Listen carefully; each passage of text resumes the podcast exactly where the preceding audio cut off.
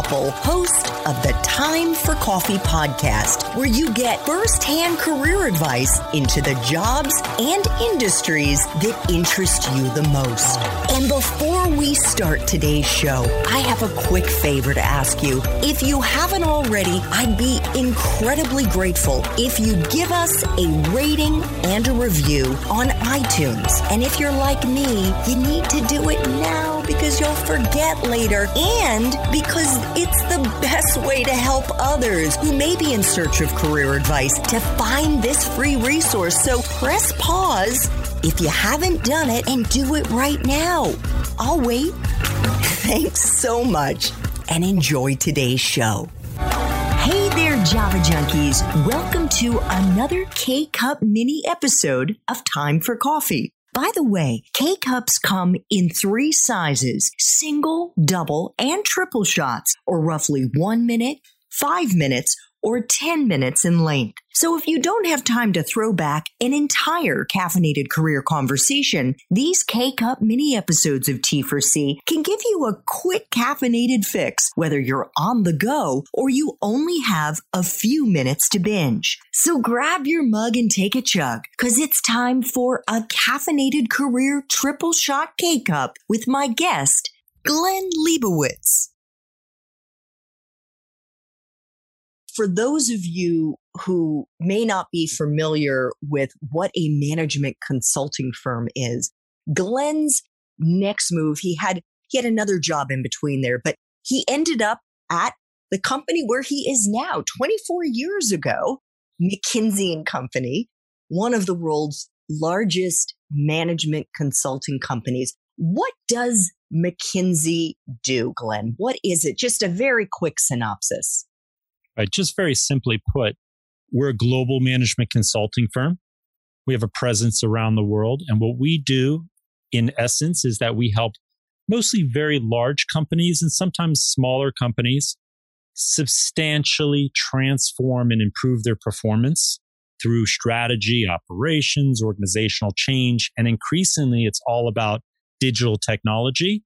But essentially, we are counselors, advisors, consultants to senior managers, we try to help them improve their business. Excellent. So Glenn started at McKinsey 24 years ago as a senior associate. He actually went to graduate school. He got two graduate school degrees in between. He got his master's in East Asian studies at Yale, and then he got his MBA at the Wharton School and he studied finance. You were advising senior management of leading multinational and domestic companies in Asia there across a range of industries, banking, insurance, consumer electronics, and retail. But within two years of being on that job, your boss came to you one day and said, Glenn, I want to move you into a new role. And that was the beginning of your journey to becoming head of reputation and communications in McKinsey, which is what you're doing today. Can you share with our listeners, Glenn, the story about how and why you ended up pivoting from working with clients as a senior associate to tapping into your superpower becoming McKinsey's content marketing innovator in Greater China? Now, thanks for that question. I've written a little bit about it on LinkedIn, and so I've shared a little bit about my story. But I think the people that I work with, some of the leaders that I work with, the partners that I work with, they saw it in me.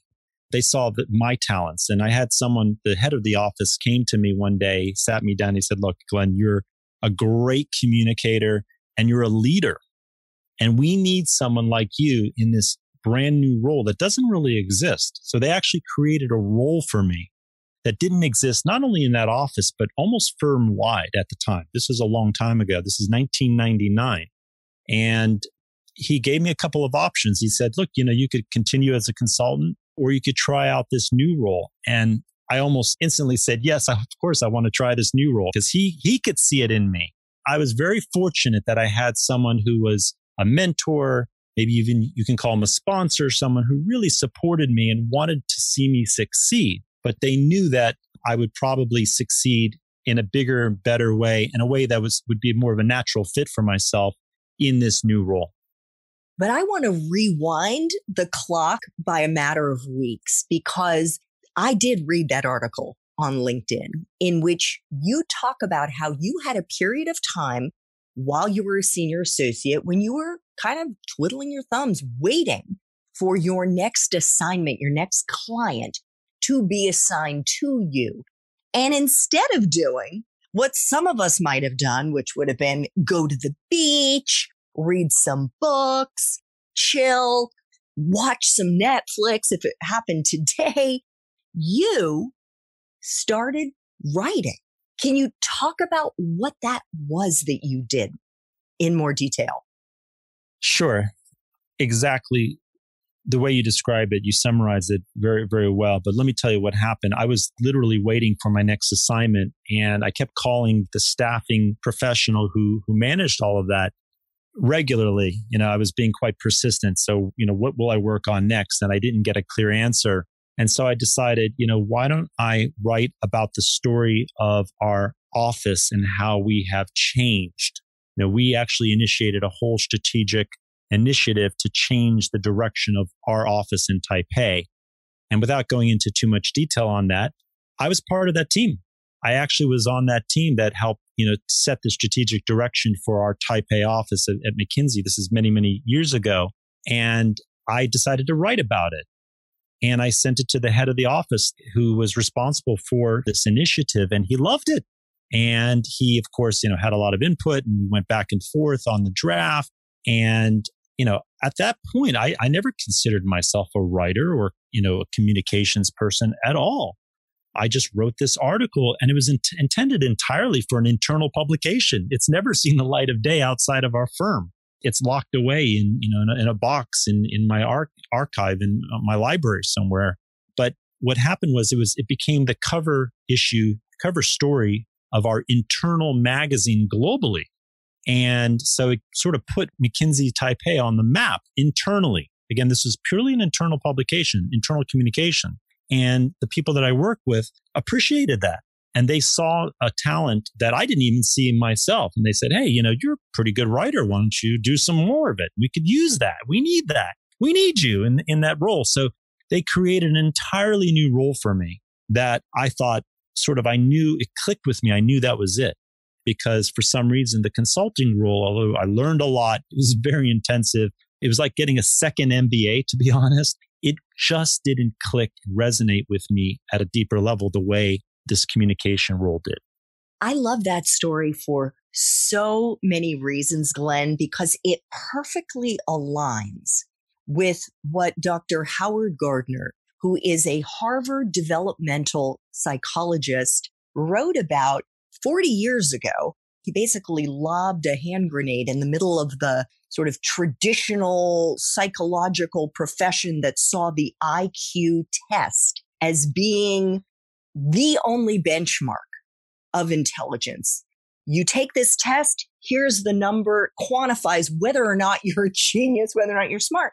And Gardner said, no, intelligence is something that has a much broader swath and he came up with eight different categories. And the other word that you could use for these intelligences are superpowers. They're things that come easily to us. They are gifts that we have naturally and often, like Glenn, dismiss because they come so easily to us. And I'll link to Dr. Gardner's eight intelligences, but one, of course, is communications, both written and spoken that is Glenn's, one of his superpowers. And Glenn actually has written a wonderful article on LinkedIn about finding your superpower. He doesn't talk about Dr. Gardner, but he talks about how you can find your superpower. And more importantly, what are the clues that our young listeners can use to find theirs?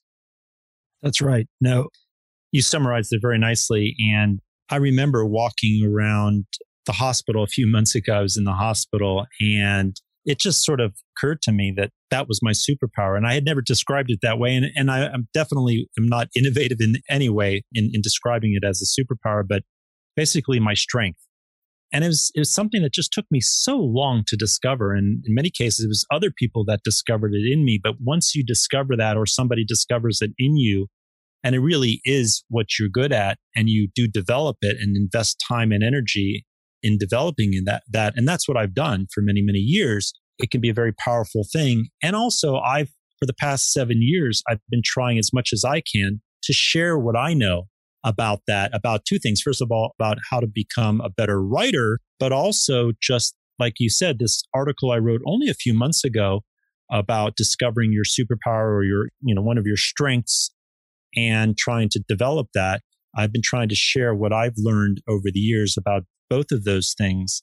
And I will continue to share because I'm still learning. And I think I'm still on a journey to learning about myself and developing myself. So my podcasting, my writing, and my day job, what I do at McKinsey, I always feel like I'm, I'm going to try to learn something new or apply something that I've learned in a different way or with different people. So regardless of age, whether you're, you're, you're young, you're just graduating, or you're someone like me, I'm sort of more mid career, you can always learn something new and always develop. And there will always be a lot of questions and uncertainty around that, but you've got to sort of just go plunge into the unknown and just try things. Yes. Well, one of the things that you tried while you were an undergrad at Cornell was taking a Russian literature course. And it was in that course that your professor said to you, Glenn, this assignment, this writing assignment that you did was so amazing. I want to submit it for an award. And that was one of the clues that in hindsight you said, Oh gosh, I guess I was hearing from people in my life who were calling out my writing ability. And I would go so far as to say is yes, of course it's a strength, but it's one of those strengths that you have that you dismiss. You take it for granted and you think, gosh, well, so many people are great writers so many people are amazing dancers or good musicians or incredible listeners. But the truth is, if it is something that you find people coming to you, calling to your attention, gosh, do you have time to talk? I'd really like your advice about this. Or would you mind performing here or there? Those are the signs, my friends, that your superpowers are in that direction.